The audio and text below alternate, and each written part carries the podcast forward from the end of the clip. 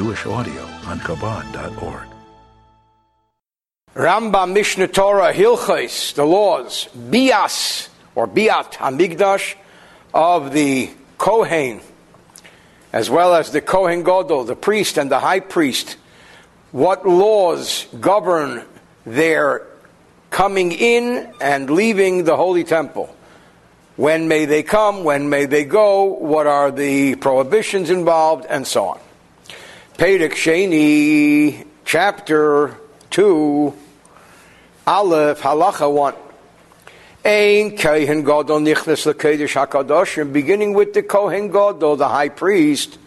We know the high priest is the only one licensed to enter into the holy of holies, and even then, he's not permitted to enter into the holy of holies. Ela miyem akipurim liyem akipurim. Only on Yom Kippur, but from Yom Kippur to Yom Kippur, he may not enter into the holy of holies, not even on Cinco de Mayo. The Kohen Hedjit, that's a high priest. What about a regular, ordinary Kohen? When may he enter his zone? What's his zone? The Beis Hamikdash, the whole holy temple courtyard area, the temple area, Nichnas LaKodesh. He can even enter the holy.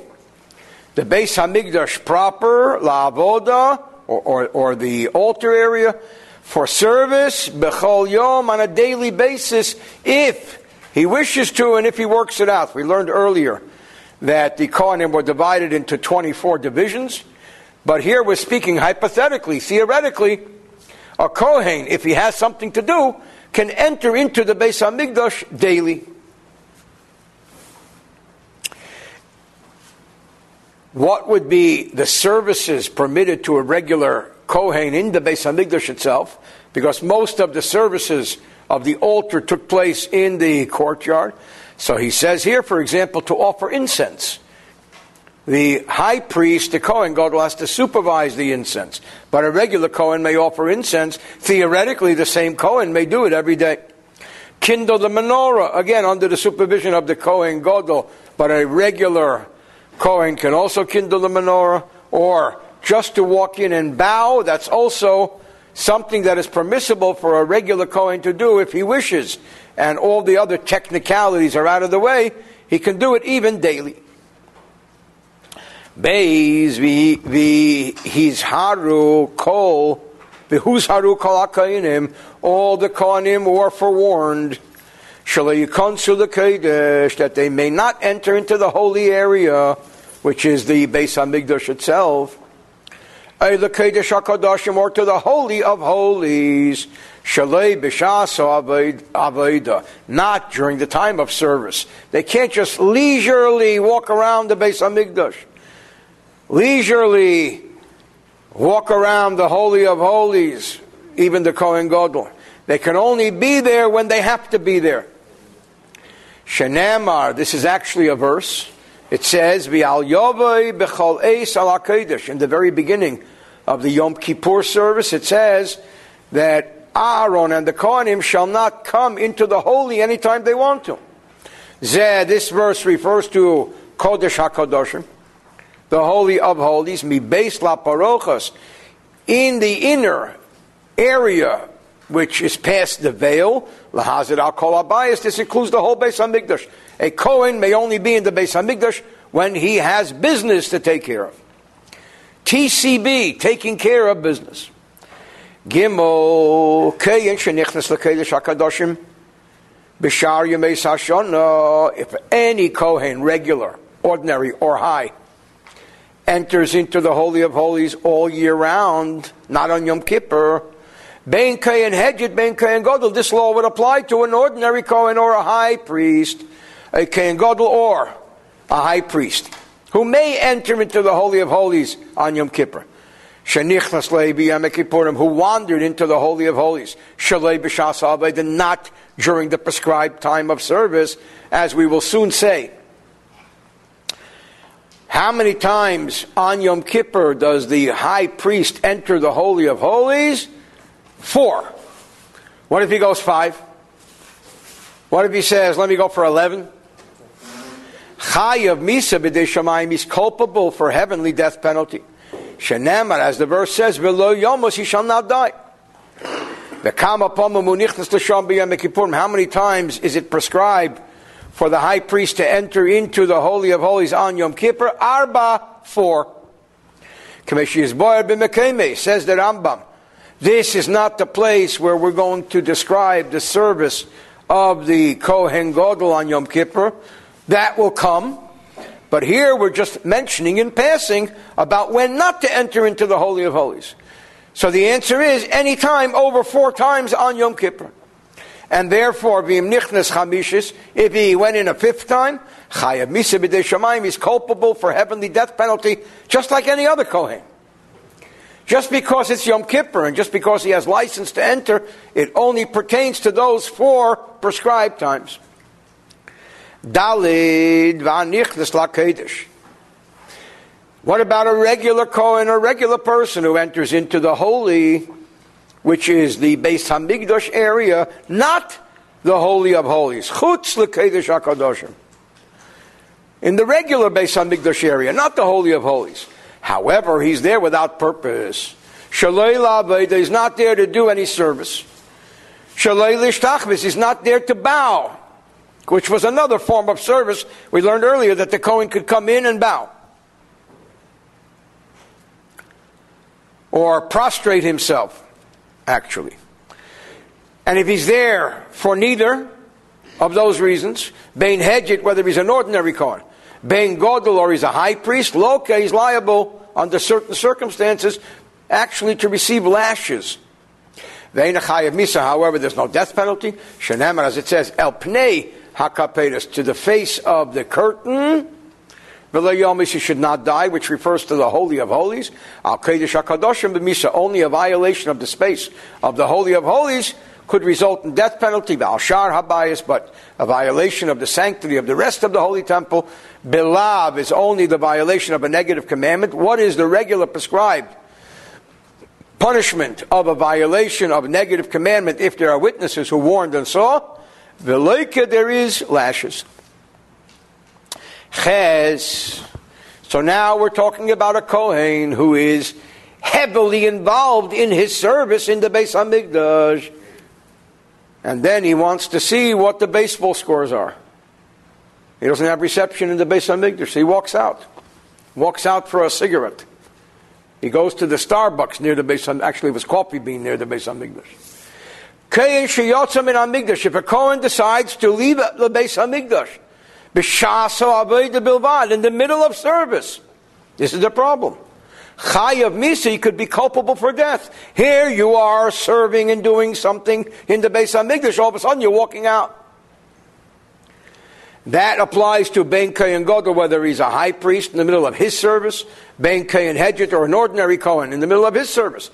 Shanem, as it says, even for urgent matters, even when a death occurs in the family, the Kohen should not run out of the Beis Hamikdash. Certainly not for coffee. Tea, maybe, but not coffee. As the verse says, from the gateway of the tent of meeting, they shall not depart, pentamusu, lest you will die, lest they will die. Claimer, this means. Let them not forsake their service. They're in the middle of service. And they should not run out in a state of confusion. And in a state of urgency because of something that occurred. I believe he's talking about death like this is a takeoff of Aaron, who heard that his sons died, and he was told not to go out. Similarly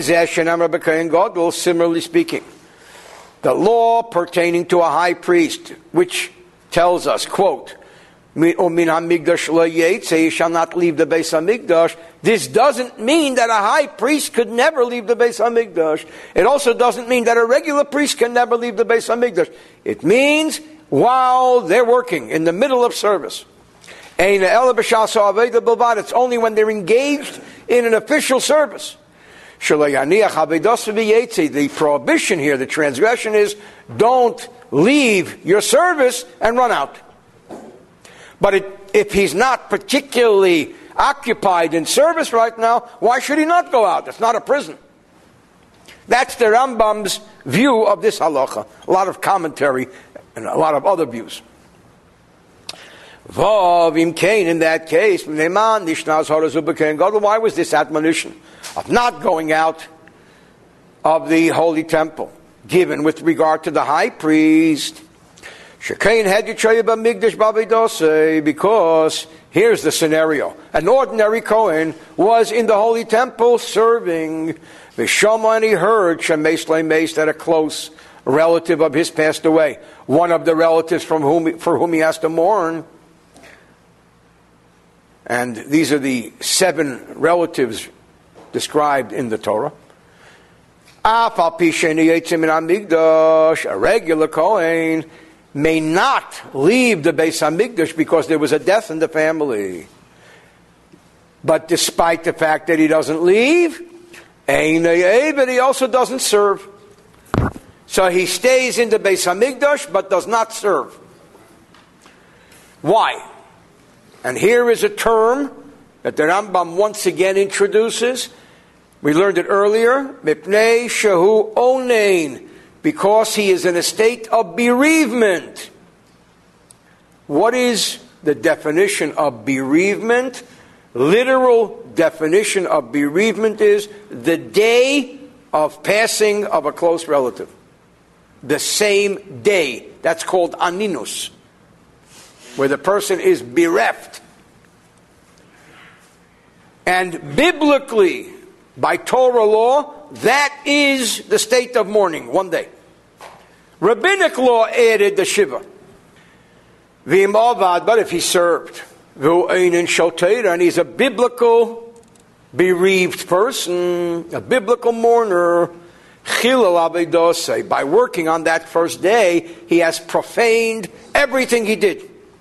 Bein Yachid, whether he did an individual's offering, Bein or he did a communal offering, whatever it is, no good.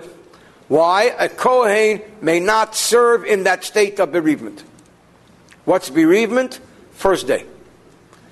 Avol, however, there's a difference between a Kohen, an ordinary Kohen, and a Kohen Godel and a high priest. Avol Kohen Godel, but a high priest, even on that first day, Oved, he serves Kishuain, and even in a state of bereavement. Where do we learn that from? From the story of Aharon and his sons passing Nadav and Avihu, the whole debate between Moshe and Aaron, whether he should have served or he shouldn't have served. Shanamar, as it says, the high priest shall not leave the Beis Hamikdash, v'lo yechal and not profane, claimer, yeshev, he shall continue to dwell in the Beis Hamikdash, v'yaved aveda sheyesik bo, and do the service in which he's engaged, Ve'ena mischalelas, he is not profaned. Who's that? The Kohen Gadol, the high priest. How do we know that the regular Kohen, the ordinary Kohen, who serves in a state of bereavement, everything he does becomes unfit. We know it from a logical conclusion, called the Kal v'chomer. Im balmum, if a blemished Kohen. A Kohen who's blemished may not serve, but he may eat.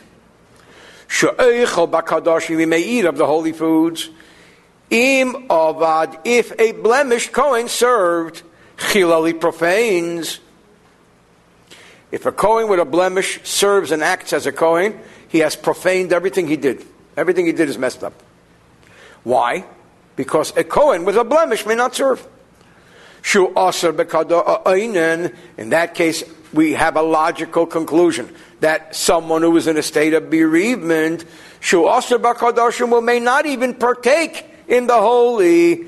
And this is a very famous rule stated again and again in the laws of the second tithe where it says, Shanamar achalti ve'oni. The Jew has to make a declaration. The farmer comes to the Beis Hamikdash and he has to declare that he did everything right, he followed the rules.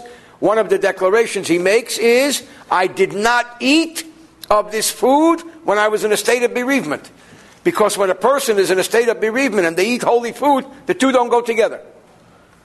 So that's a biblical admonition teaching us that people who are in a state of bereavement may not eat of holy food. Din hu shiachal, certainly that which he does in a state of bereavement becomes profane. That's a regular Kohen. Ches eight pishu. Even though, as we said earlier, the high priest may continue to serve even when he's in a state of bereavement. Again, that's what we learn in the whole debate between Moshe and Aaron. When Nodov and Avihu died, that Moshe demanded of him that he continue to serve, but he says, but I can't eat. He may not eat of the holy food, which is why Aaron said, God would not be pleased if I ate of the sin offering. Shanema chatos, had I eaten the sin offering, Hayom today. What's today? On the day of bereavement. Hayit, this was Rosh Chodesh. Nisan. Hayita be'ene Hashem, would this be pleasing in the eyes of God? So therefore, from here we learn, serve, yes, eat, no. For the high priest, for the Kohen Gadol. And so also, so the Kohen Gadol could say, listen, I'm not allowed to eat by day, the first day of the bereavement. But once nightfall comes, the day is over. So let me divvy up, let me take a portion of the holy foods, so I'll have dinner tonight. He may not even be part of the division of the sacrificial foods to have food in the evening. And what if a person in a state of bereavement, first day of mourning, Sha'abat, who did serve, Ein does not receive lashes. It's something you shouldn't do, but there's no lashes attached. Mutar liga bakadoshim, and furthermore, he may touch holy food. Touching is not a problem. It's not like he's in a state of impurity, where if he touches holy food, he makes the food impure. Afa pishaletobal, even though he didn't immerse in the mikvah. Because the designation of don't get involved with holy food was only made by our sages regarding the eating during the time of the bereavement. Abu Benagia, but not touching. It remains pure, as we will explain in the laws of purity and impurity, that the own and the bereaved person, is not really impure, and therefore the touching of the holy foods is not a problem. Now we want a definition. Ezehu oinen. What is the meaning of an oinen? And let me tell you in today's world what the definition is. The definition in today's world is when somebody has a close relative. When we talk about close relatives, by the way, we talk about a father, a mother, a brother, a sister, a son, God forbid, a daughter, that's six, and a spouse. Those are the seven close relatives. Father, mother, brother, sister, son, daughter, spouse. The first day of passing, that person is in a state of bereavement. And if truth be told, those who lost very close relatives know that that first day you don't know if you're coming or going. You have no idea what's going on. So that's a state of bereavement. Following that, especially after burial, that's when the Shiva begins. And that's the seven days following the burial, or in some cases, following the passing. And that is a rabbinic period. Then there is the Shloshim, the 30 day period, the 11 month period, the 12 month period. Back to the text here, 9. And what is the definition of 09? Somebody who lost someone, a close relative. One of the close relatives enumerated just now. By Torah law, this only applies to the day of death. So if a person passed away on Tuesday, Tuesday is his day of bereavement. That's called a biblical a Torah law onain. Now, what about Tuesday night? Is that still considered the period of bereavement? Person lost his close relative on Tuesday. What about Tuesday night? Rabbinically, it carries into the night. Biblically, no. Biblically, it's only the day.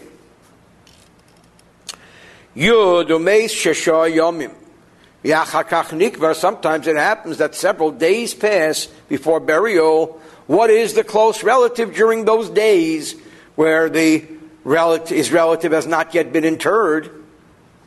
Is that considered a state of bereavement? So he says, all the days that are following the day of passing. For example, in my scenario, I said the person passed away on Tuesday. Wednesday, Thursday, Friday, even before the burial took place, who ain and the state of bereavement continues, but only midivrei and rabbinically. The biblical bereavement is only Tuesday. The same thing applies, the actual day of burial.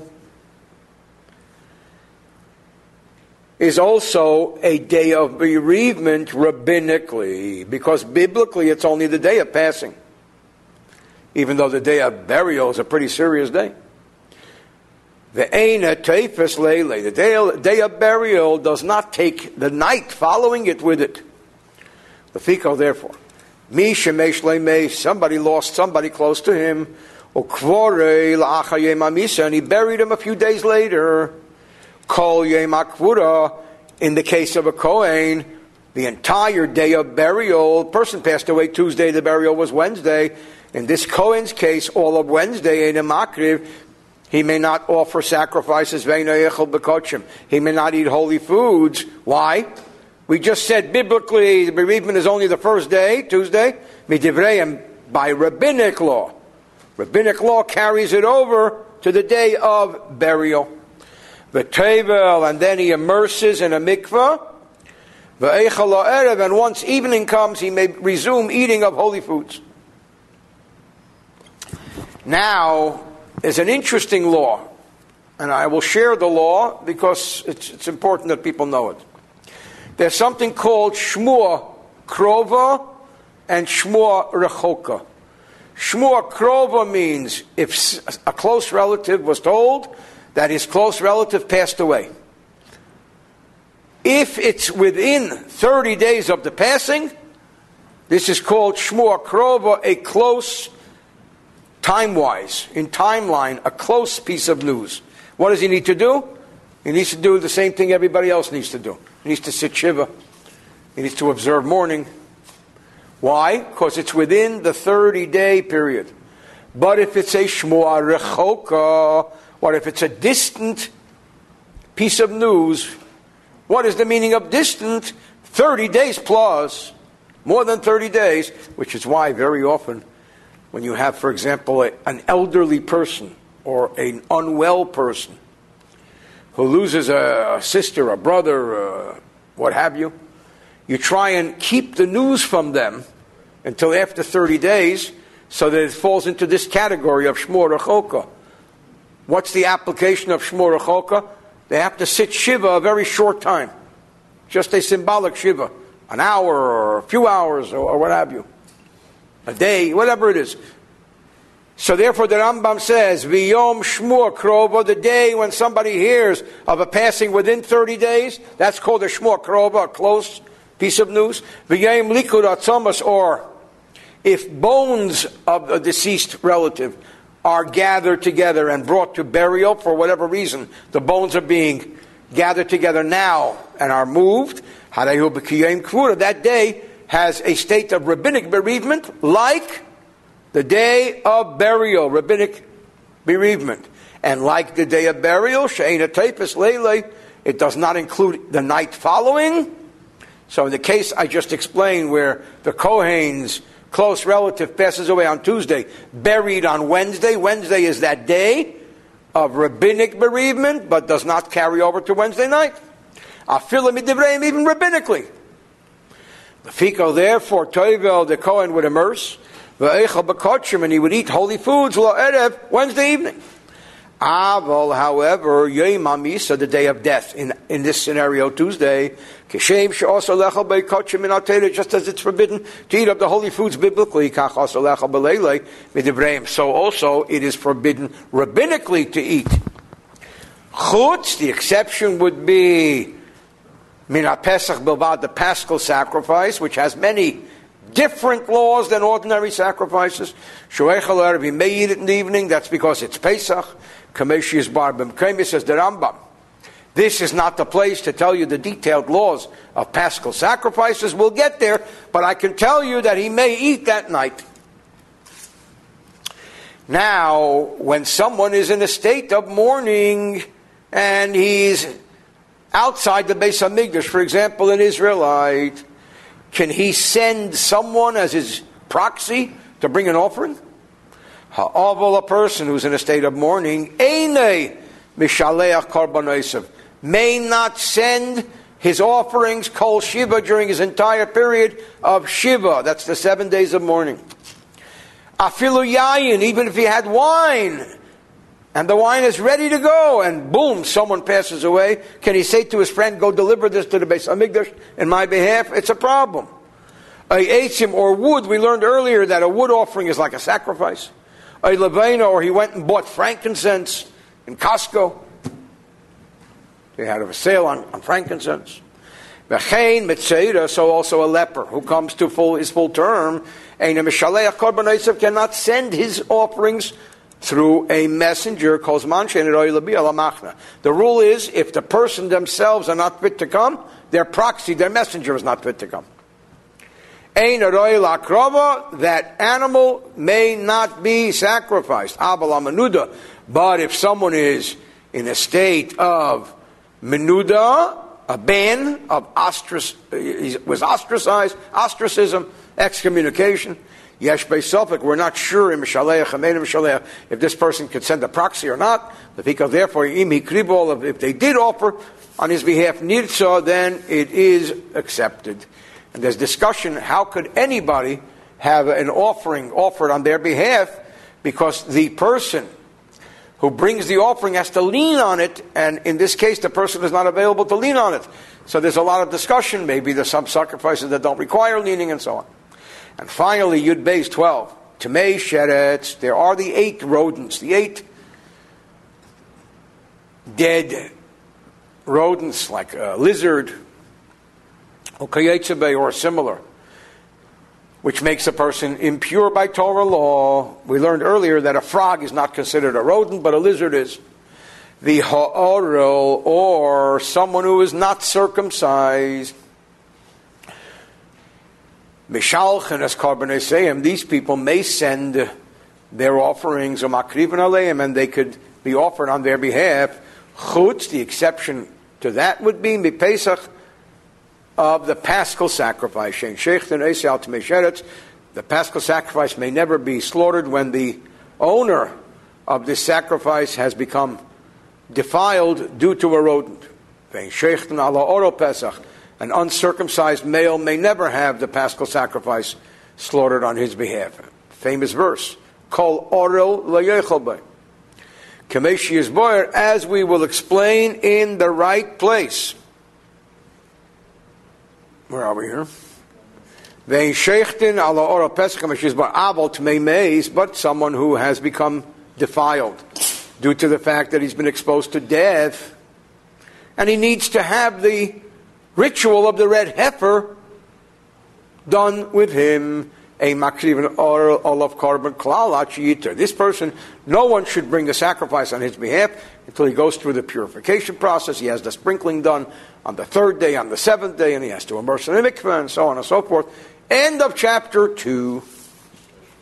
Rambam, Mishnah Torah, Hilches Kli. I'm sorry, Hilches Biat or Bias Hamikdash the laws of entering into the Beis Hamikdash and its related laws, Perek Shlishi, chapter 3. Now, this would be a good place to point out, as I have many times, that the Rambam is known for his brilliant organizational uh, talents, abilities. Believe it or not, the Rambam lived before the days of computer. of computers. But the Rambam could not have organized his laws better had he had computers. So the Rambam does everything by section. There are 14 books. In every book, there are sets of laws which make up the content of that book. For example, now we're learning the book of Avoda, or some say Ha'avoda, the service in the temple. So we're learning all temple related things. There is another book called Purity, Tahara, which deals with all the laws of purity and impurity. But there is some crossover, and that is the laws pertaining to purity and impurity in the Holy Temple. So we have to touch upon them somewhat but still, the mother load of the laws will be in the right section, in the section of purity and impurity. And that's what today's chapter is, and it's a very eye opening, very educational chapter which helps us understand quite a few verses in the Torah. Aleph 1, mitzvahs aseh, it is a positive commandment, lishaleach, to expel, to send forth, kol hatmeim, anyone in a state of impurity, min hamigdash from the holy temple. Shanamar, a verse, v'yishalchu min hamachne, let them send forth from the camp. Kol tsarua, any person who is leprous, that's category one. V'cholzav, any person who has any type of sexual issue, healthful or uh, unhealthful. V'chel tomei lanefesh, Actually, Zov is the, the unhealthful one. The Chel Nefesh, category three, anyone who is impure due to exposure to death. So we have three categories of impurity here, all in one verse. Kol Tsarua is anyone afflicted with leprosy. That's one category. Chol of anyone afflicted with a flow, an abnormal seminal flow and v'chel tomei lo nefesh, anybody exposed to death. So what does this mean? It sounds like it's one big lump sum. No. Beis zeh kan. First of all, we need to know what camp we're speaking of, what area we're speaking of where they have to be sent forth from. The one mentioned here, who machne is the camp of the divine presence where in Beis Hamikdash time, Shehu mi Pesach Ezras Yisrael, from the entry to the court of the Israelites, as we learned earlier in the beginning, the laws of Beis Habchira with the whole construction and the whole geographical setup of the Beis Hamikdash, the from the courtyard of the Israelites and inward, that's called Machne Shechina, the camp of the divine presence.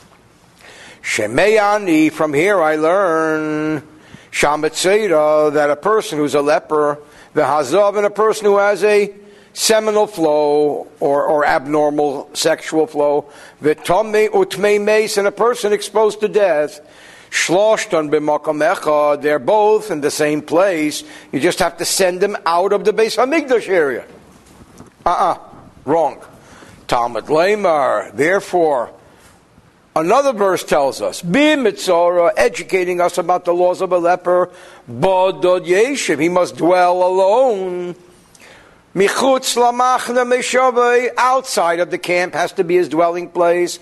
Zemachna Yisrael, the leper has to be even outside the Israelite camp. Where in the times in the desert, it was literally the Israelite camp. Later, when there was a Beis Hamikdash, what's outside the Israelite camp. Shumi Pesach Yerushalayim Belifnim. The leper may not be anywhere within the gates of Jerusalem. He has to be out of Jerusalem. The whole Jerusalem is considered the Israelite camp. Ma Metzera. So he says now that if we see that a leper, Shetumose Chamura, who's state of impurity by Torah law is a very severe one. Chomur Shiluchai Mishaluach his expulsion from the camp is much more severe than another. So also all the others, the more severe. The state of impurity, the definition of the impurity, his expulsion will be more severe. Therefore, depends on your state of impurity, that will determine where you will be sent forth from. Therefore, we learn, therefore, and this is the fact, that the leper is sent outside all three camps. Which three camps? Machne Shechina, the camp of the divine presence. That's the inner Beis Hamikdash itself, from the courtyard of the Israelites and inward. Machne Levia, the Levite camp, as we will learn, is the entire Temple Mount area. Machne Yisrael, the Israelite camp, Shulchutz Yerushalayim represents the whole Jerusalem, and the leper must be sent outside of Jerusalem. Because just coming into Jerusalem makes that whole setting impure. Mashain Hazab Matama, a person with a abnormal sexual flow does not make anybody impure just by walking in. There has to be lifting, touching, laying, and so on.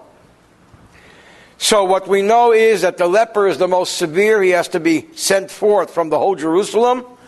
The person who's dissolved, the one with the abnormal sexual flow, is second level severe. Or Mishalchen Zovin, Vizobis, people who have the flow we talked about, the eldest or a woman who just gave birth before she purifies himself.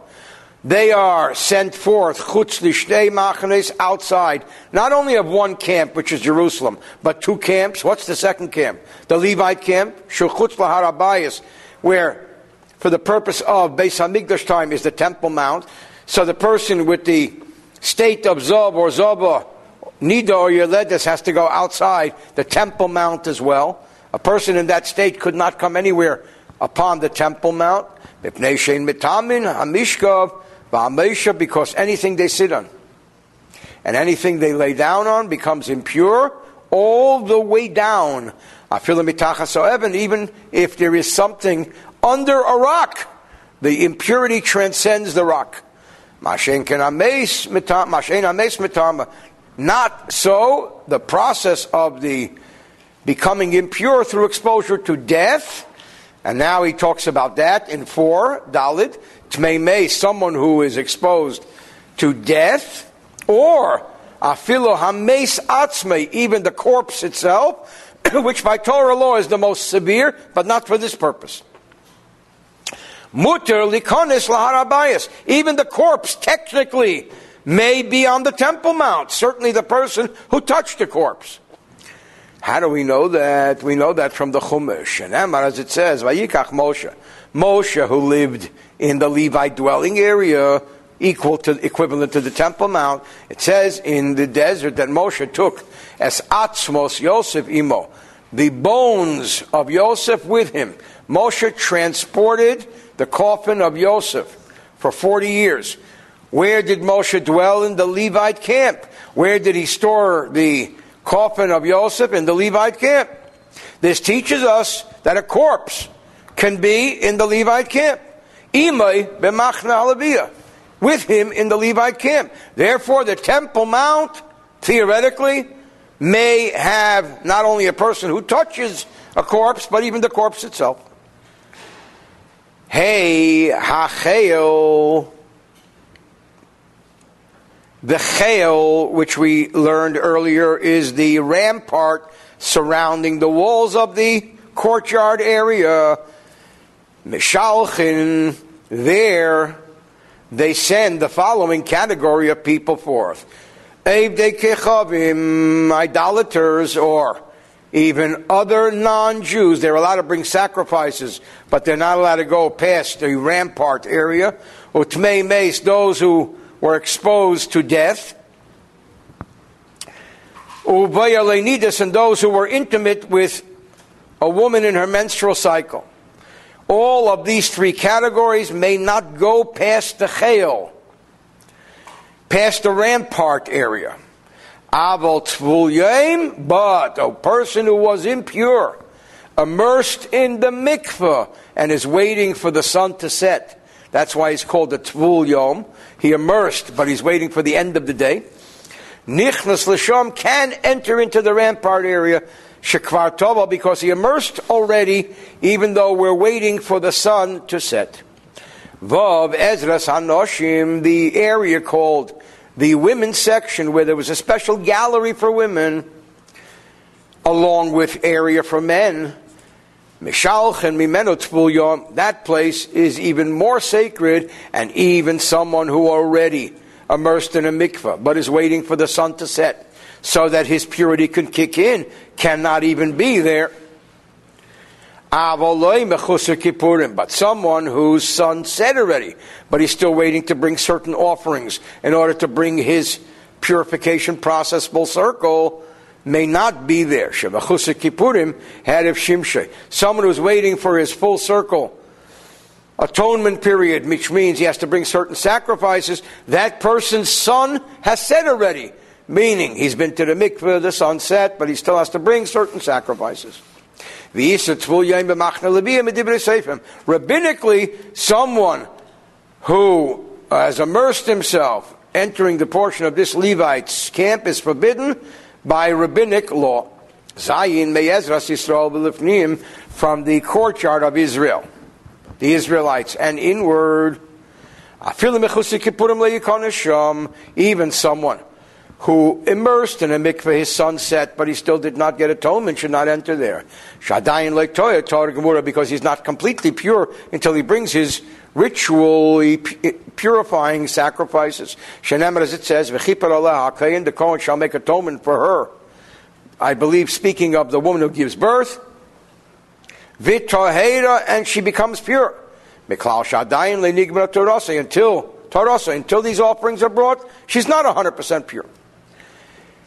Ches hatome, what if somebody is impure and hamishulach and they are sent forth?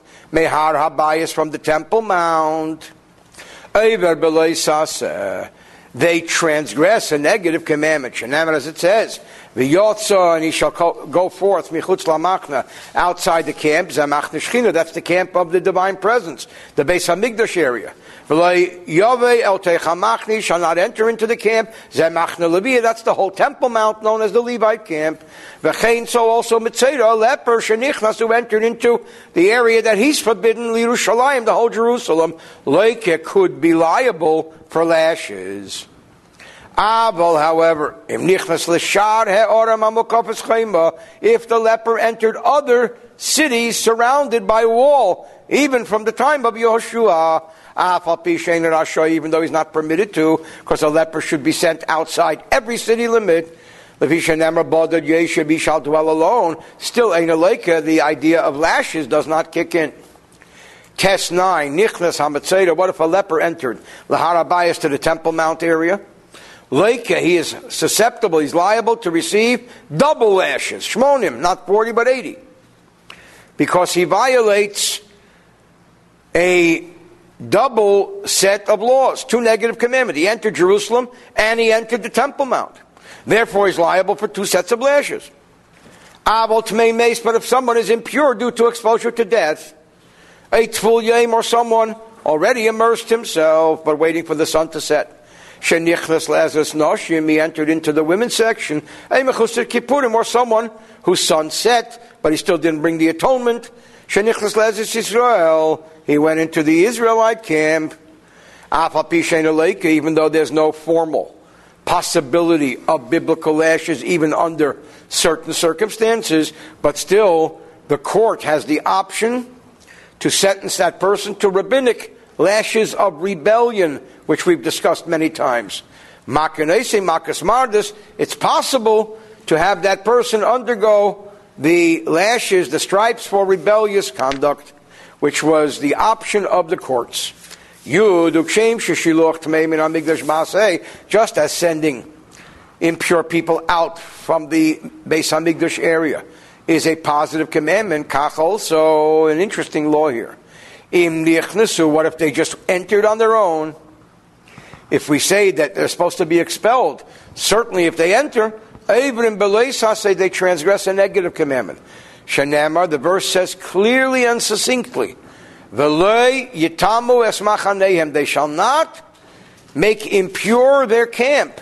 Zeh, this refers to machaneh, the setting, the camp of Shechina, the divine presence, which is the Beis Hamikdash area from the court of the Israelites and inward.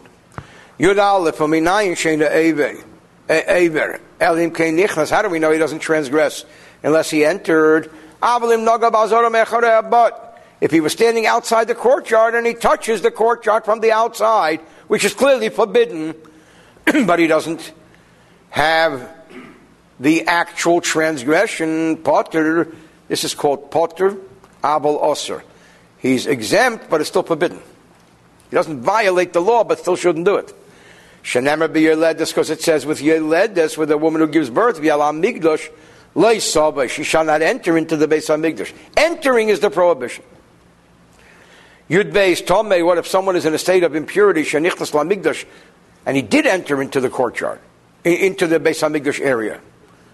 Bemazid intentionally, on Koros, he can receive the punishment of the cutting off of the soul, Shenemar, Bim if he doesn't bathe himself, he doesn't bathe his flesh, immersing in a mikveh, he bears his sin. That refers to the cutting off of the soul. The shegig, inadvertently, if that happens, accidentally. Maybe he brings a korban, a sliding scale sacrifice. There's going to be a whole section coming up called the section of sacrifices, and there he's going to discuss every single sacrifice. A person who will touch anything impure. The cutting off of the soul, or in the case of inadvertent violation. The sliding scale offering is only if he violates the space of the Israelite courtyard and inside that. We learned earlier it's possible to add space to the courtyard in added space. We learned that much earlier. Kamesha Biarno, as we explained earlier, and specifically Hilches Beis Habchira, the very beginning of this book, chapter 6, halacha 10 through 14, which discusses the idea of the possibility of adding to the courtyard area. Yud Gimel ve'ezehu hatamei shechayev karas ala besa ala migdash. What kind of impure person? What kind of impure setting will actually be liable for the cutting off of the soul for entering into the Beis Hamikdash? Kail shenitma betuma min ameis shanozin megaleach Allah. Anyone who becomes impure due to exposure to death what kind of exposure to death? Real exposure to death. Not rabbinic fence law. Real, the real McCoy. How do we know what the real McCoy is? If someone is a Nazir and he's exposed to that level of death, that destroys his count and he has to start all over again. That's the real McCoy. Shekvar nisporesh v'nezirus. You want to know details? Look back in the laws of Nazir. We covered all those details and more. Another scenario, sheyiga ba'adam, a person will touch another person, they became or vessels, shenitmu, which became impure atumis, with those impurities again, shan nazir aleim, where if the Nazarite was exposed to them, he has to cut his hair and start counting all over again, which can never be a rabbinic injunction. Because the, the rabbinic injunction would not cause a guy to cut his hair, start co- counting all over again because he would be the second degree impurity to the first who touched the corpse. And again, these laws in great detail will be dealt with in the book of purity and impurity. We're just scratching the surface here. Or they were exposed to impurity, they were defiled with the other major avenues, areas, causes of impurity. Shaltera, they must be biblical. Parshim Kayman, because there are many rabbinic states of impurity which will not apply here. This is only the biblical state of impurity. Now that Rambam lays down the law, klole shaldobar, the general principle, bottom line, as we say, In Yiddish, the unterste Shure, the bottom line, that's for the people use words like facharet. Call, that was an inside joke. Call hato and bias mayim in Any person who Torah law mandates that he immerse in a mikveh, and he doesn't, and he enters the Beis Hamikdash area, chayiv koras al bias Hamikdash. He is liable for the punishment of the cutting off of the soul for entering the Beis Hamikdash area. Why? Because the Torah says he has to immerse, not the rabbinical law says he has to immerse. And even as mentioned earlier, if he did immerse already, we still have to wait until the sun sets. That's an interesting halach in the Torah. It says, Uvo Hashemesh V'toyer. You have to wait till the sun sets before this person could be considered pure, even though he immersed already in the morning. Aval, however, Hamistame, if somebody becomes impure, defiled, bitumes min hames with defilements of exposure to death, but less severe rabbinic level. She'ein. They are so much less severe that if a nozir experienced them, he would not be required to cut his hair and start counting all over again. Even though by rabbinic law, he has to observe seven days of purity and then immersion and so on. He is exempt from the violation of entering into the Beis Hamikdash in a state of impurity. Tesva 15, So also if somebody touches vessels which touched a person who touched a corpse, a shenaga ba'adam, or touched a person, shenaga who touched vessels, which touched a corpse, and again, these detailed laws are to come, even though for the purposes of eating truma, as we learned earlier, he's considered a first stage of impurity, or the tamer basar kadoshim, and to cause the holy meats, the meats of the holy sacrifices to become defiled. Still, for our purposes, he's exempt from entering into the Beis Hamikdash into that state. Because these things, halacha Kabbalah, are taught by the tradition, the oral tradition, possibly meaning the laws taught by Hashem to Moshe at Mount Sinai, even though it was taught by Hashem to Moshe at Mount Sinai by Moshe to the Jewish people, being that it's not enumerated as a mitzvah, the Rambam def- refers to it as mipia kabbalah, and therefore, even though he's technically exempt, makanese makas mardis, the rabbinic courts have the option to apply rebellious lashes. Moving a step further, tezayin amachnis sheretz, if somebody brings in a dead, creeping animal, and he has to have brought it in without touching it,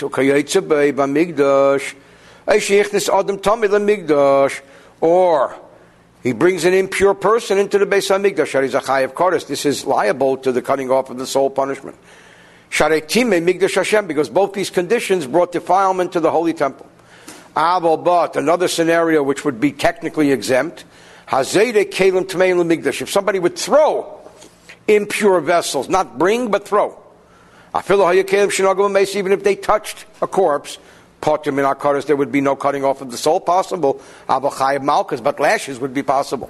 Shanam of if you will not, if you will not wash, which means immerse in the mikveh v'geimer, v'piash lamdo from tradition we learn, arachitzas gufay onush koris, v'akibas bottom like arbaim, that for entering without washing his body, there's a chorus. Without washing his garments, there's only lashes.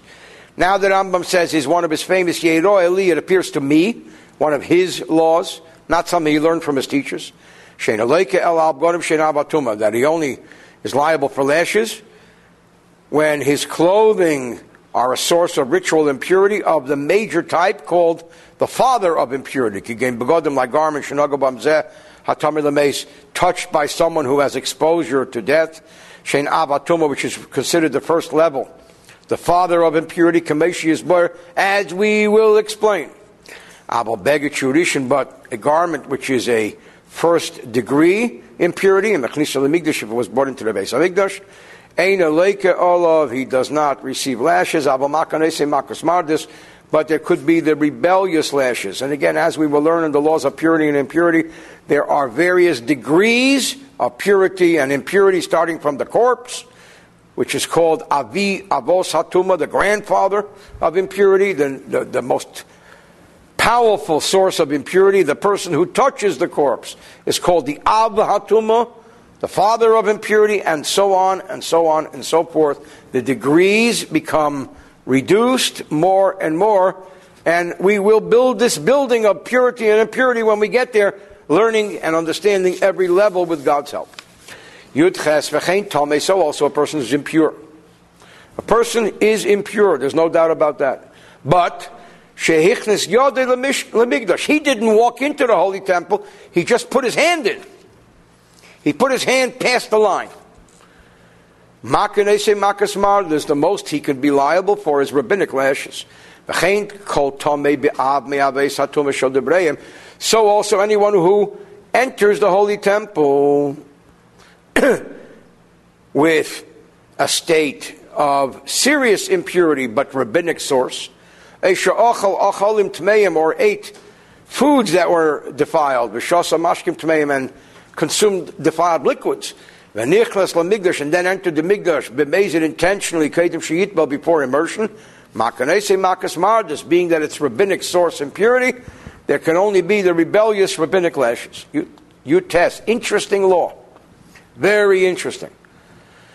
Tome, a person who was defiled or impure, shenichnas, who entered Lamigdash into the Beis Hamikdash area, which we learned earlier, is culpable, but he didn't walk in through the gateway. How did he get in? Derech gagos. He pranced from roof to roof. And then he jumped in. He lowered himself in. Potter is exempt because he didn't come in the natural door. Shenamar, as it says, Amigdash le and he shall not enter into the temple. Normal entry, coming in through the roof, is not normal. Derech Torah, the Torah only causes a person to be liable if he came in a normal entry route. Even though there can't be the punishment of the cutting off of the soul here, nevertheless, it's clearly a rabbinic violation. He's liable to rebellious stripes. Furthermore, even if a person entered the Beis Hamikdash area in a flying compartment, I guess that's how you say helicopter. A flying compartment. Being that he entered into the Migdash area in a Migdal, whether it's through a roof, or this box, this chest, flew in through the doorway. Flying in is not normal entry. So that's another technical biblical exemption. Chav 20 anywhere where the intentional violation has the cutting off of the soul, the unintentional violation has a sacrifice.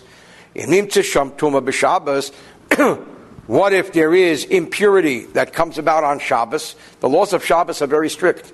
You're not allowed to touch something that has no use on Shabbos. You're not allowed to remove it. You're not allowed to carry it. But being that we're talking about Beis Hamikdash impurity, the rabbinic laws of muktzah, of not touching, fall off.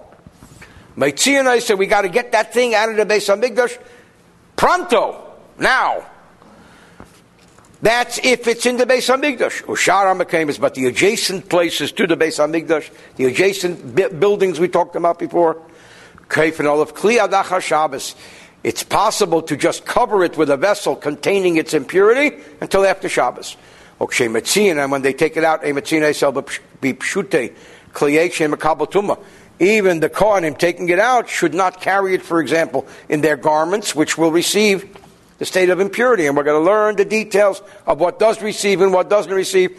Therefore, it's best to carry it, number one, in a wooden vessel, which doesn't so easily receive impurity, and not a vessel, but a flat surface, because a vessel does receive. Not to increase the state of impurity, because if the priest would carry it out his garments, he would be causing the garment to become impure. Therefore, it's desirable to use a flat wooden utensil, even if it takes more time. Chaf Aleph 21. Now we're going to learn some interesting laws. Eh, whether we're talking about a person who was in a state of impurity, who entered into a pure Beis Hamikdash, so the Beis Hamikdash was pure and he wasn't. A toer shenichnas lamikdash yesh tuma, or the person was pure and the Beis Hamikdash at that moment wasn't, or the area he entered had a corpse covered with a tent or whatever. A corpse under a covering. The covering, being in the same room with a corpse, carries the impurity from the corpse to the person, provided there is a roof. But if there's an open roof, it doesn't count. That's why, for example, when you go to the Ohel of a tzaddik, even though an Ohel of a tzaddik doesn't cause impurity at all, but still, just in case, we have an open roof. Because when the roof is open, there's no tenting. Hareze chayiv kares. So, in this case, if there was tenting, then there could be the possibility of the cutting off of the soul. Because the entry and the impurity come simultaneously. And we learned the details of these laws earlier. Nichnas lamigdash, if he entered into the Beis Hamikdash, v'nit masham, achashanichnas, but he did not enter and become impure simultaneously. But first he entered and then he became impure. I feel that even if it happened somewhat intentionally, then the solution is, and this gets interesting as I said, Yemaher, he should hurry up, the and he should push himself, the he must take the shortest route out. As long as he takes the shortest route out, he's good.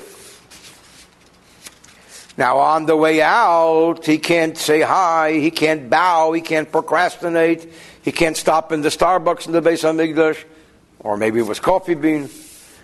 Chabbeis also he's forbidden to procrastinate, to carry tarry, or even to bow in respect and deference to Hashem if there's two choices, the long way and the short way, he's got to take the short route. He can't take the circuitous route. The scenic route. If he did tarry, or he took the long way out, even though he took the long way out without tarrying, he, he went quickly, but the long way out. Or he paused turned towards the Beis Hamikdash and bowed, which is what every good Kohen should do, but not in a state of impurity. In a state of impurity, he's got to get out now. Even though he didn't procrastinate, but he just did it. It took him a, three seconds. Chayav Kares, he's now earned himself the punishment of the cutting off of the soul. If it was inadvertent, maybe korban, he has to bring an offering. He didn't turn his face around. He was still facing the exit and he bowed quickly. And the Chayiv is not culpable. Unless he waited long enough for the time that one is culpable. How long is that? I'm glad you asked. The Kama, Shir Shiyose, how long is that? Kidei likreis in order to read the following verse. The length it takes for you, a, per, a normal person, normal reading speed to read the following verse. Vayichru apayim arza al horitzba vayishtachabu v'heides la'ashem kitov kili olam chazde. The verse says, this comes from Shavuos, which quotes the description of the people's bowing in Chronicles 2. And they bowed with their faces to the ground on the floor, prostrating themselves and giving thanks to God who is good and whose kindness is everlasting. That's how long. That is the length of time where one, if he bows that length, he's culpable in this state. Now, what is considered the short way out and what is considered the long way out? The Ezehi Derech what's the long route? The long route is defined as if there is a shorter route. If there's a shorter route and you're not taking it, this is the long route. What if a person went out the short route? Oh, it's very good. But he didn't rush out. In fact, he went very slowly, very deliberately. Elaholach oke. He put the heel to the toe and the heel to the toe and the toe to the heel, and he just shuffled out. Afilakolayim, even if that shuffling process took him all day, but he was still moving. Potter is exempt, Yotza but on the other hand, if he took the long road, even though he ran like he was running the marathon, he pushed himself and it took him 8.9 seconds. I made that up. He went very quickly.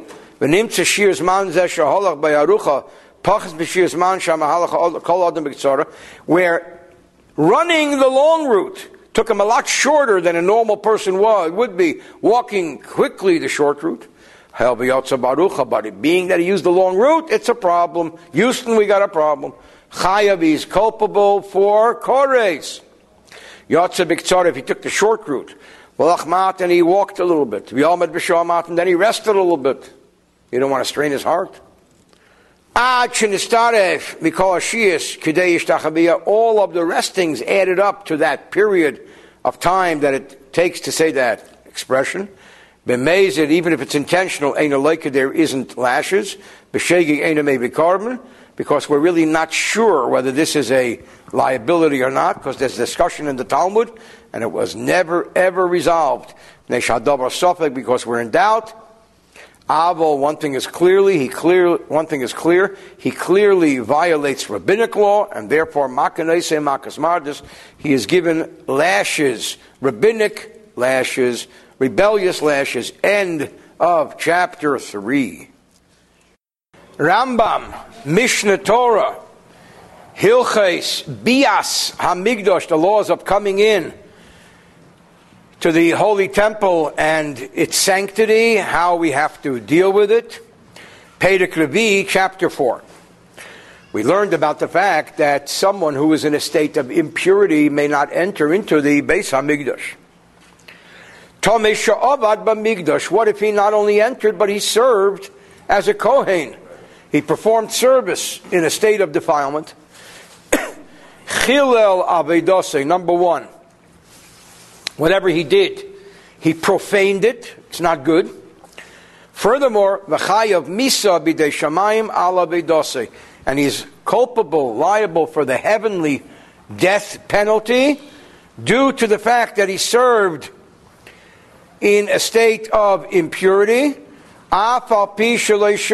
even though he did not tarry, he did not hang out there intentionally. As soon as he realized it, he left. As we learned, the prescribed conduct should be. Shenhamar, as it says, V'yenozru mikoche b'nei Yisrael, and they should set themselves apart from the sanctity of the children of Israel in a state of impurity.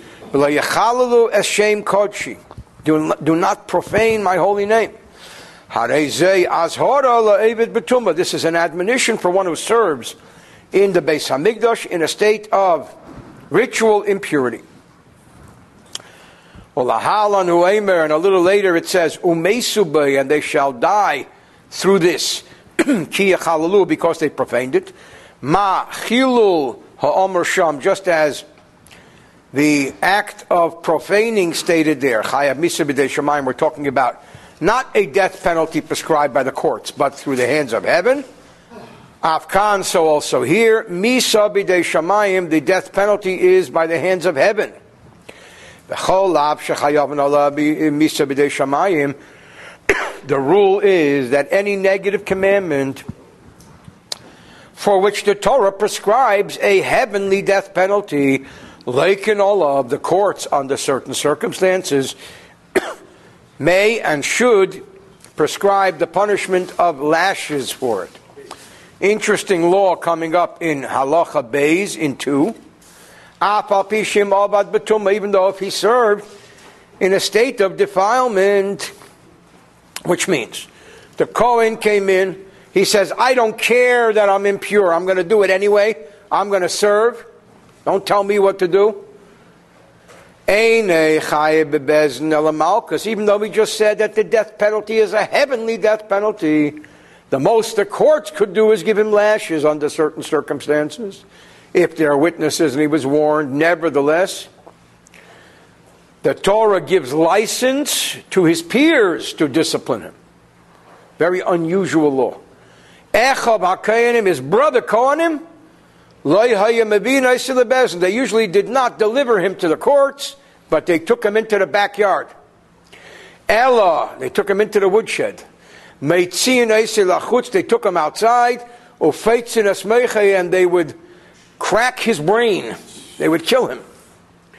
And we don't have an obligation to stop this, what seems to be to us a vigilante killing. And the commentaries explain how is this permissible by Torah law? It goes against everything Torah law stands for. The answer is it seems to be an unwritten rule that every Kohen who agreed to work in the Beis Hamikdash agreed that if he wantonly and with impudence, just with chutzpah comes and says, I don't care if I'm impure, I'll do it anyway, that he may experience this discipline by peers, a lot of discussion on this very unusual law. Now he says, we learned earlier the caveat was that he served but did not even tarry. How is it possible? If you serve, then it takes time. So that's tarrying. How is it possible that he served? And he should not take time and violate the idea of tarrying. Actually, where there is no cutting off of the soul for tarrying, merely a heavenly death penalty. So this is the scenario. He realized that he became impure while he was in the temple courtyard. He did the prescribed act, and that is, as we learned, he took the shortest way out, is good. However, on the way out, he was carrying uh, something in his hand, uh, a cylinder. And he, walking, he poked into a limb on the flames of the altar, turned it over so it should burn quicker. He didn't consume any time, but he did something. Shekol kirav anything that has to do with approaching any type of service, Harayu Kabeda, is like service he contributed by having the limb be consumed a little sooner. By the way, the speed of the consumption of limbs was a big issue because sometimes there would be a big traffic jam on the ramp to the altar. They had like the El Toro Y, where there was a big line waiting to offer limbs on the altar. So hastening the consumption of a limb is a good thing. He was impure, so it's a bad thing. Dalid. The Avad Kedim Shiarav Shimshei, a similar scenario, a Kohen who was in a state of ritual impurity. He immersed himself in the mikvah as prescribed, but he did not wait for the sun to set, which the Torah says. That the Kohen has to wait for the sun to set. Abedase Psula, his service is unfit. V'chayav misa b'dei shamayim, and he's culpable for heavenly death penalty. Shenemar, as it says, below yachalalu, shame eloikehem, they shall not profane the name of their God. From tradition we were taught, Shazoaz Hora, this is an admonition for someone who immersed, the Kohen who immersed in the mikveh, but did not wait until the sun sets. Shadayin Tomehu, because he's still technically impure, even though he already immersed. Shenemar, as the verse says, Uva Hashemesh, when the sun sets, V'toyer, he will be declared pure. Miklal Sha'adayin Le'toyer, which teaches us that before the sun set, he's still impure. Avol, however, we also learned about a situation which is called Mechusar Kippurim. The Kohen who immersed in the mikveh, the sun set, or the not the Kohen, but a, a person who had to have some atonement process, but he did not yet bring the sacrifice that follows and completes the atonement process. For example, a zav or a zava, someone with a impure flow, anyone who has to bring a particular sacrifice in order to come full circle. So that is called mechusar kippurim, someone who is lacking the full cycle of atonement, even though his service is unfit, and he profaned it, but he's exempt from the above. Hey, Yominayin Shabedosa Psula, how do we know his service is unfit? The Kohen shall make atonement for her, Vitahera, and then and only then shall be shall she be declared pure. Before these offerings are brought on her behalf. The cycle, the complete prescribed cycle of becoming pure has not been completed. The same applies for any time there is a purification process lacking. Vav, Kayin Shavad, what if a Kohen served? And then he found out after the fact that he was impure. He had no idea during the service. If it is what is known as a known form of impurity, which means, as he defined earlier at great length, in the laws of the Nazirite, that a tuma yudua means at least one person knows clearly that this impurity was here. He didn't know about it. Then kol psulim. Everything he offered, psulin are impure, because his service becomes profaned, becomes a mundane service. However, if it was, as we discussed earlier in the laws of Nazir, the im he tumes or tumas hataim, if it was the impurity of the deep underground type where no human being necessarily knows the existence of this impurity, we just have an idea that it's there, then because no human being anywhere in the world knows of its certain existence, then hatzitz meratze, this kind of impurity of the deep, Others translate this euphemistically, that just as nobody really knows what, what goes on in the deep underground waters, so also nobody's really certain of the identity of this corpse.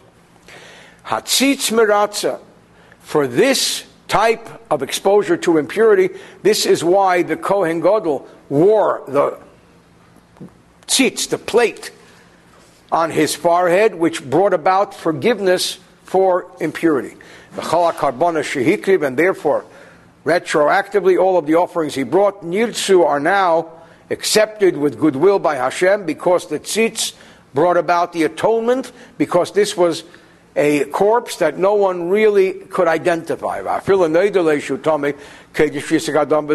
if he found out that he's impure before he sprinkled the blood, nevertheless went ahead and sprinkled the blood. Hirtza, the tzitz, the plate on the forehead of the high priest, makes atonement. Shatzitz al because that's one of the functions of this head plate, where it creates goodwill for the impurity of the deep. Apapishu even though, as described in this scenario, it was intentionally transgressed. If you're wondering what the details are of Tumas Hatahem. We explained it in great detail in the laws of the Nazirite, Tzitz Meratza. Speaking of the Tzitz, the Tzitz also brings forgiveness and goodwill. Al tumas dvarim hakrevim, when the object offered had become impure. Shenemar v'hoya this tzitz. The head plate shall be al metzach Aaron on the forehead of Aaron, menos Aaron sabena kadoshim, and Aaron shall bear the iniquity of the holy. Meaning that if somebody brought something impure, the tzitz also makes atonement.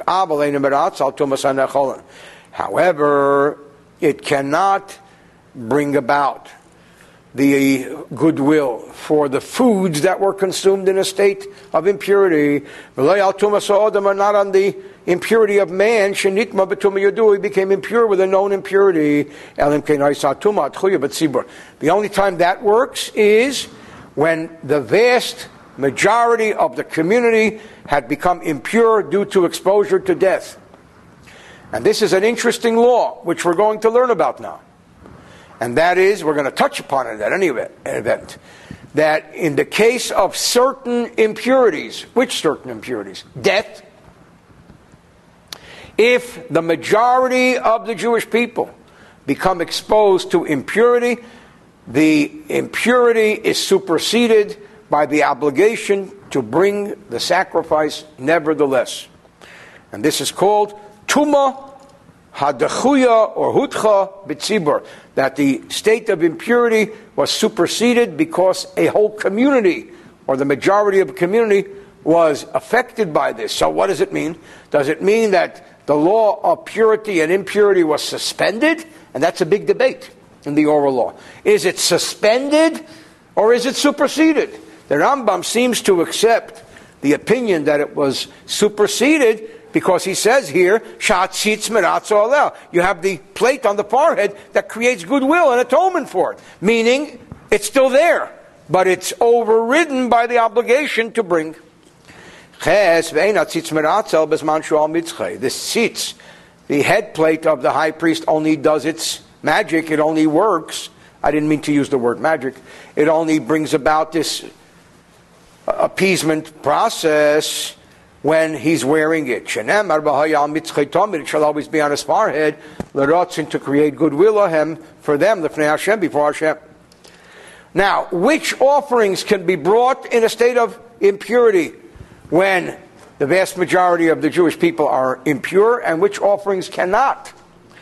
So he says, the rule of thumb is any offering that doesn't have a set time Ein will not supersede as a rule Leas Shabbos, not Shabbos, for example.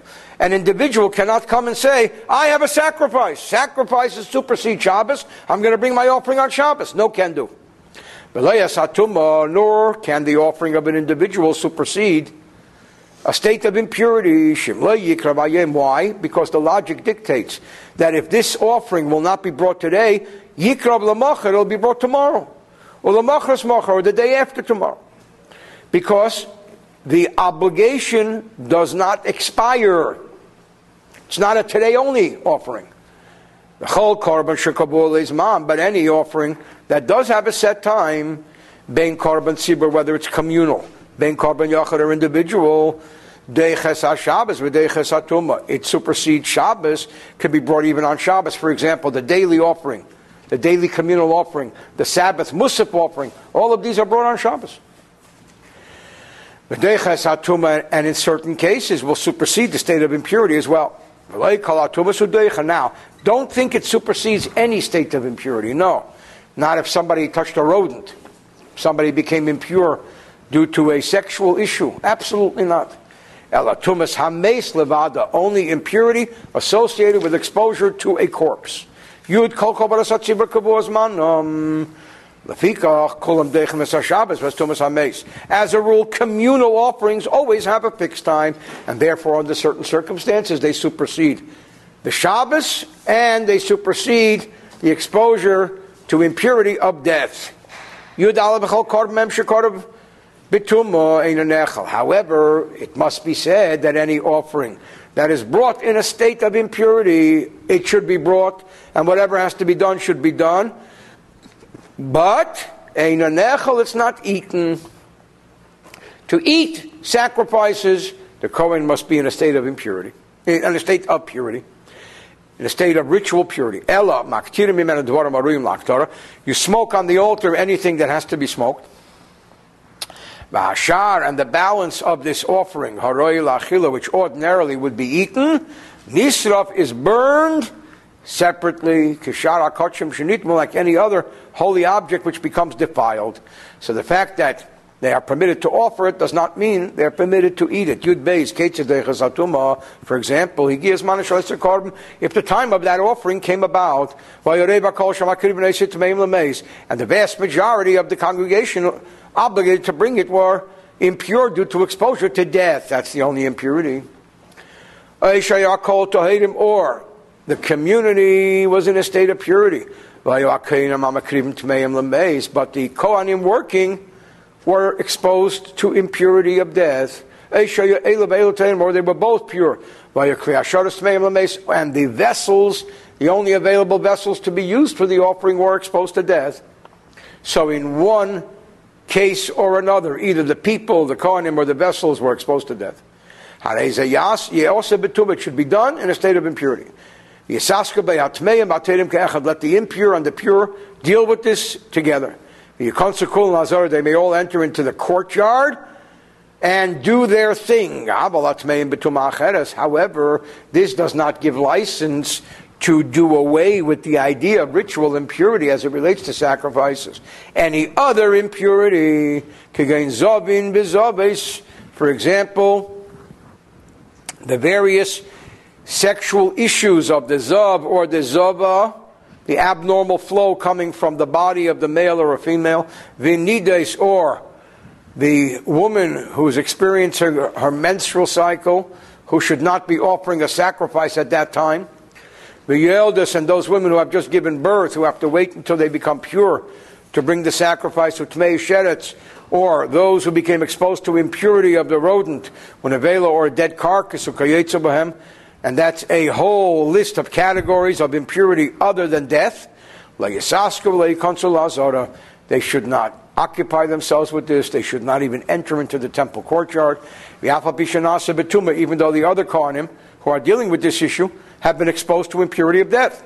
So you say, hey, it's an impure sacrifice anyway. It doesn't work that way. Also, if they transgressed and they did it, they already entered the courtyard, chayovim, they are culpable for kares, the cutting off of the soul, al habia for entering into the courtyard, or misa al haveda, and they have the heavenly death penalty for the service. Only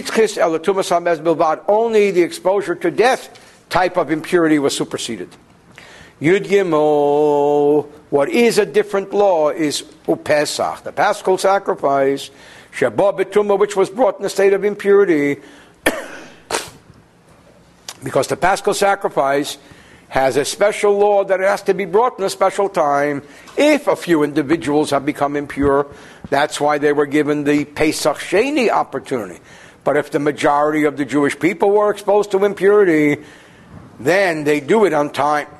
And then those who, people who are exposed to death push themselves in. And they entered into the vestibule. Pturim, they are exempt. Even though the permissibility stated earlier was only in the courtyard, not into the temple. But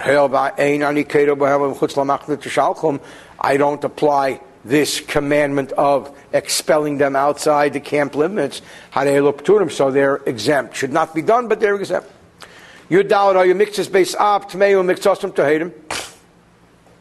We know that the Kohanim were divided into 24 groups called watches. The, each watch of every week was divided into seven or six or seven clans, groups. What if part of the clan were impure and part of them were pure. Even though most of them have been exposed to death, they should only bring if they are pure. If the whole clan was impure due to death exposure, let him bring another clan. What if the whole watch of that entire week were exposed to death? Let him bring in another watch. But if the majority of Kohanim who were gathered at that time in Jerusalem were in a state of defilement, of death, Yasu Betuma, that's when they can make the sacrifice in a state of impurity. Why would we search for a pure Kohen even from another clan? Because this state of impurity was not just waived and permitted in the case of communal impurity. Elabisura imedis, the prohibition stands. Because of the pressing nature of what has to be done, it is not permitted, rather superseded, moved to the side. Nothing superseded is ever pushed to the side, unless there is no other alternative. And that's proof positive of why you need the forehead plate of the high priest to make atonement, appeasement. How do we know the law in general that exposure to death is superseded in the case of the whole community. Shanamar, the whole portion of the second paschal sacrifice. The verse says, there were some men, Adam, which who were impure because they were exposed to the soul of man to death. This is what we learn from tradition. Only individuals may be pushed off from the first Pesach offering period to the second if there were a few individuals. If they were impure, but the majority of the community who were exposed to death and therefore impure, Nidachin are not pushed off to the second Pesach. Ela hatuma let the state of impurity be superseded. Yasu Pesach betuma, let them bring the paschal offering in a state of impurity.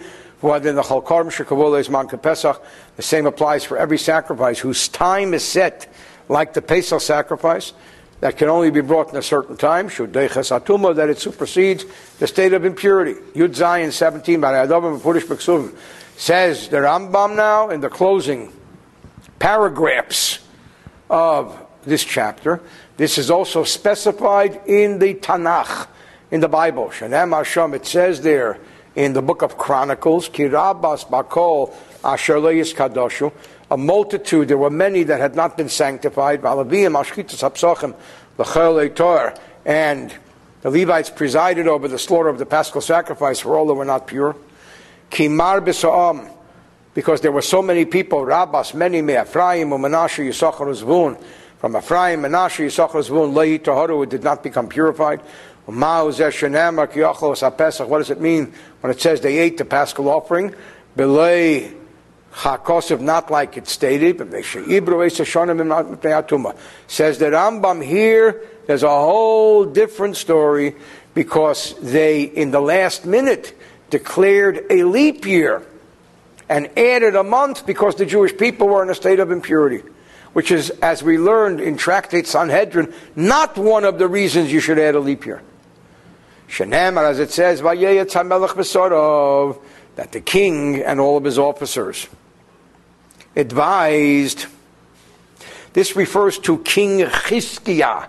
Chizkiah was one of the most righteous kings who ever lived, assuming the throne after the rule of Achaz, who was an idolatrous sinner. And after years, people had been led astray. Chizkiah, this great holy king, inspired them to repent. And he, as we're told, invited all the people to come and offer a paschal sacrifice. Unfortunately, a number of Kohanim had not purified themselves, and also the people were very slow in their response to enable the paschal sacrifice to be offered as many, by as many people as possible. He had a leap year declared so as to give him an extra month, and that was not prescribed in halacha. They couldn't make it at that time, the verse says, when we died because the Kohanim had not sanctified themselves. We explained earlier in the laws of the sanctification of the new moon. That's not one of the reasons you declare a leap year. In the case of Chizkiah, they did. They made an exception to that rule. Yud Ches Acheres. Furthermore, there was another detail that they did that they perhaps shouldn't have done, and we also covered this in Halacha. A Hebrew month, as we learned extensively in the laws of the sanctification of the new moon, could either have 29 days, and therefore the 30th day is the first day of the next month, or a Hebrew month could have 30 days, and therefore the 30th day is still of the previous month. So in the case of the month of Adar, when the 30th day comes, it is already fit to be Rosh Chodesh Nisan. Therefore, we're told that's not a time to declare a leap year. A leap year should be declared at the very beginning of the year if possible, but at least certainly not past the 29th day of Adar. Here was already the 30th day, Sharoy Elias Rosh Chodesh Nisan, where it's fit to be the first day of Nisan. Too late to declare a leap year. But that year, Chizkiah and his Beis Din declared that the second Adar, And the sages did not agree. Because you're not supposed to do this. As we explained at great length in the laws of the sanctification of the new moon. Because of these events which transpired not following the strict letter of the law, Nemar. That's why the verse says, that they ate the paschal sacrifice, not as written.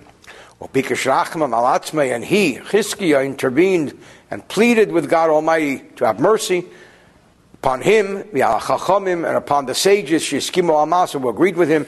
Shenemar, as it says, Ki Yispalo Yechizkiyo Aleim Yechizkiyo. Same as Chizkiah prayed for them, Lamer saying, Hashem Atev, the good God, Yechaper shall make atonement for those. The Nama Vayishma Hashem El Yechizkiyo, God hearkened, he listened to Yechizkiyo, Vayirpo Asam, and he healed the people. What does he mean he healed the people? Shenirtzer Karbonam, that their offering was accepted. End of chapter 4.